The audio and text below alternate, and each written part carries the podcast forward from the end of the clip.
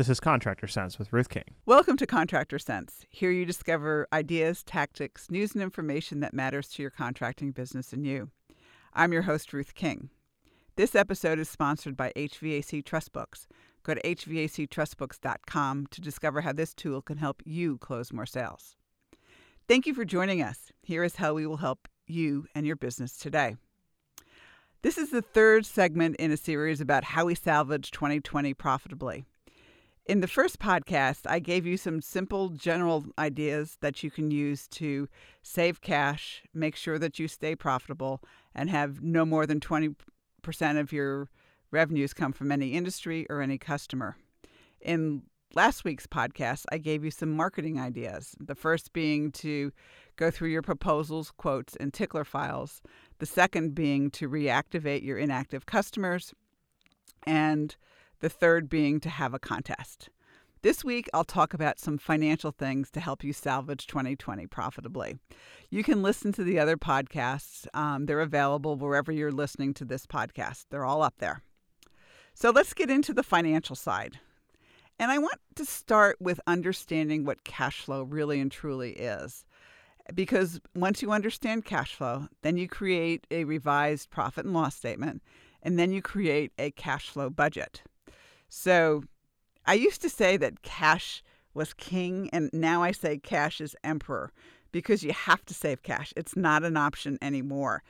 And it's critical that you have profitability so that you can generate the cash that you need to save it and, and enjoy the things that you want to do and have peace of mind that if something ever happens like this again, you got the money in the bank to carry you through. All right. So, first, what is cash flow? I want you to imagine a tank of water with a spigot at the top of the tank and a drain at the bottom of the tank. Now, normally when you open the spigot, water and water flows into the tank, the tank rises, and then you turn the spigot off and you have a certain level of water in the tank. And then when you drain the tank, you open the drain on the bottom and the level of water decreases and the level goes down until you close the drain. All right, so spigot increases water, drain decreases water.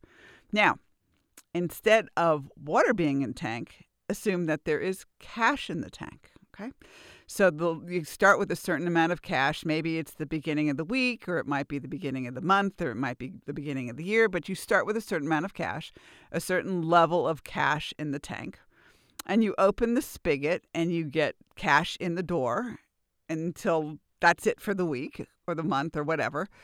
And then you open the drain and the cash level decreases as you pay your bills, as you pay for rent, you know, whatever your cash goes out of your business. So that's what a cash flow really and truly is. It you you have a certain level of cash and then you increase it through opening the spigot and you decrease it through opening the drain. So let's look at it in a little bit more detail now that you've got the overview.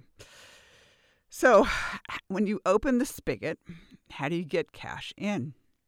Well, it's generally from collections on sales. That's the major way cash comes in your door. It's not the sale itself, it's the collection of the sale. Okay, so there's a very big distinction. You could sell a million dollars of work but if you don't collect for that million dollars, what good is that million dollars of work? You've done the work and not get paid.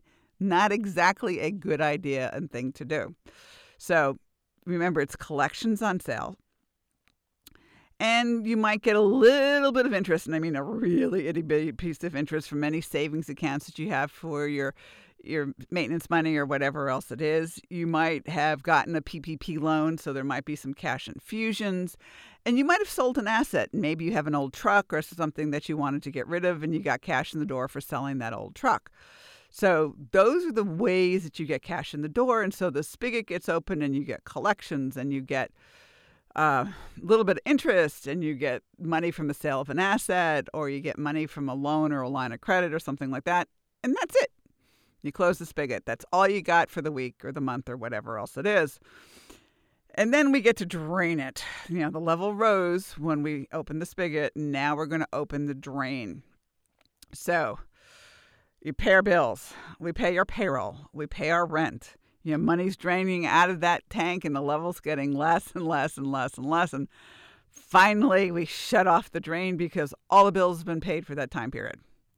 So that's the level that we start with the next week or the next month or the next year. Generally, it's done on a weekly or monthly basis. And that's the process. You know, we have a level of cash in the tank, we open the spigot and we get cash in through collections, etc. The level of cash in the tank rises. We close the spigot and then we open the drain to pay for our stuff and the level of money in the tank drops until we close the spigot. And you always have to have at least one drop left in the tank. You can't have negative cash in your tank. And that's why you can't have negative cash on your balance sheet. It doesn't work. You always have to have at least a penny left in the bank. All right. So that's what a profit and loss, that's what cash flow really and truly is. It's simply amount of cash you start with. How do you get it in? How do you get it out? What are you left with? And that's essentially cash flow. And it's really something that we're going to use when we get back from break to be able to understand how to create the cash flow budget from your profit and loss statement. So, when we get back, we'll get into the nitty gritty of creating the budgets. We'll be right back. Thanks for listening to Contractor Sense. Do you ever have warranty leak issues? One of Ruth King's clients did about four years ago. Thousands of dollars in expense and unhappy customers. She solved this problem for him, though. How? With a leak letter that every customer must sign when a service technician discovers a refrigerant leak. Once they implemented the letter, there were no more warranty leak headaches. No warranty leak callbacks. Happier customers. The surprising result was more replacement sales, too. To get a copy of the leak letter for free, just send Ruth an email at ruthking at hvacchannel.tv. That's ruthking at hvacchannel.tv. You can't. That's what my daughter Kate told me when I said I wanted to make financials fun. The gauntlet was laid down. The red blanket was waved in front of the bowl. Ronan the Rubber Duck was born. This ebook is a whimsical look at financials from a duck's perspective. To get this fun, easy to read Kindle book, go to Amazon and search for Ronan the Rubber Duck Dives into Financials. That's R O N A N. The Rubber Duck Dives into Financials. Let me know if I made financials fun for you. We're back. Thanks for listening to Contractor Sense. Before the break, I gave you a visual image that you can put in your mind as you're driving and listening to this podcast about what cash flow really is by using a tank of cash rather than a tank of water. Cash comes in, level, level rises, cash goes out, level drops. That's it for the week cash comes in, you know, it goes in and out and in and out and in and out, and the level goes up and down and up and down and up and down. So that's, you know, cash flow from a conceptual standpoint. In this segment, we're going to get it into the nitty gritty in terms of, all right, let's actually figure out a cash flow budget.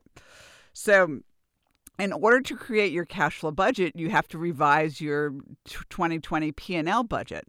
And some of you had created one in January, and now you have to look at what reality is with respect to okay, what are we really going to accomplish in, in the remaining part of 2020?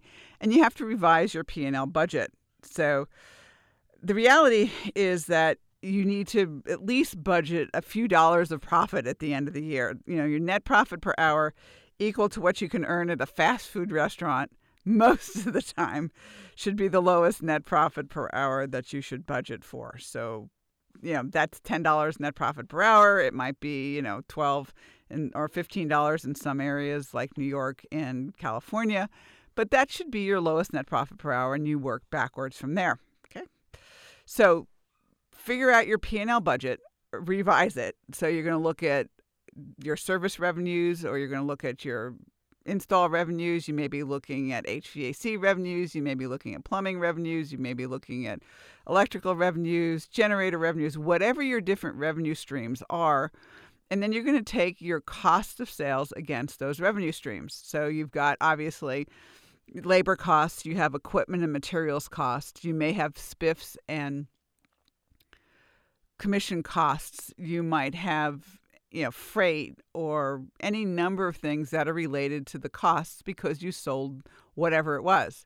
Your direct cost is just the amount of expense you have because you sold that particular thing to fulfill that particular thing. And that gives you your gross profit. And then after your gross profit, we have all those fun things that we get to spend so that we can stay in business. Things like our rent, things like the utility bill, things like paying for the receptionist, all these overhead things that we have to pay just so that we can keep our doors open. And then that will give you your net operating profit. And what I would suggest for the purposes of cash flow is you just go to the net operating profit line. Don't worry about other income and other expenses because those will actually go into the um, cash flow budget themselves. So you've got your budget, you know, do it for a month, do it for, you know, through the rest of 2020 and make sure that your budget on the bottom line is at least profitable. I mean, if you want to just break even into 2 cents, that's fine. You just have to have a little bit of profitability by the end of the year. And then you work backwards to figure out what the revenues need to be so that you can actually generate those profits. And last podcast, we talked about creating a contest and getting everybody to help you create the revenues you need to salvage 2020 profitably. Okay, so you've done your P&L budget. Now you create your cash flow budget.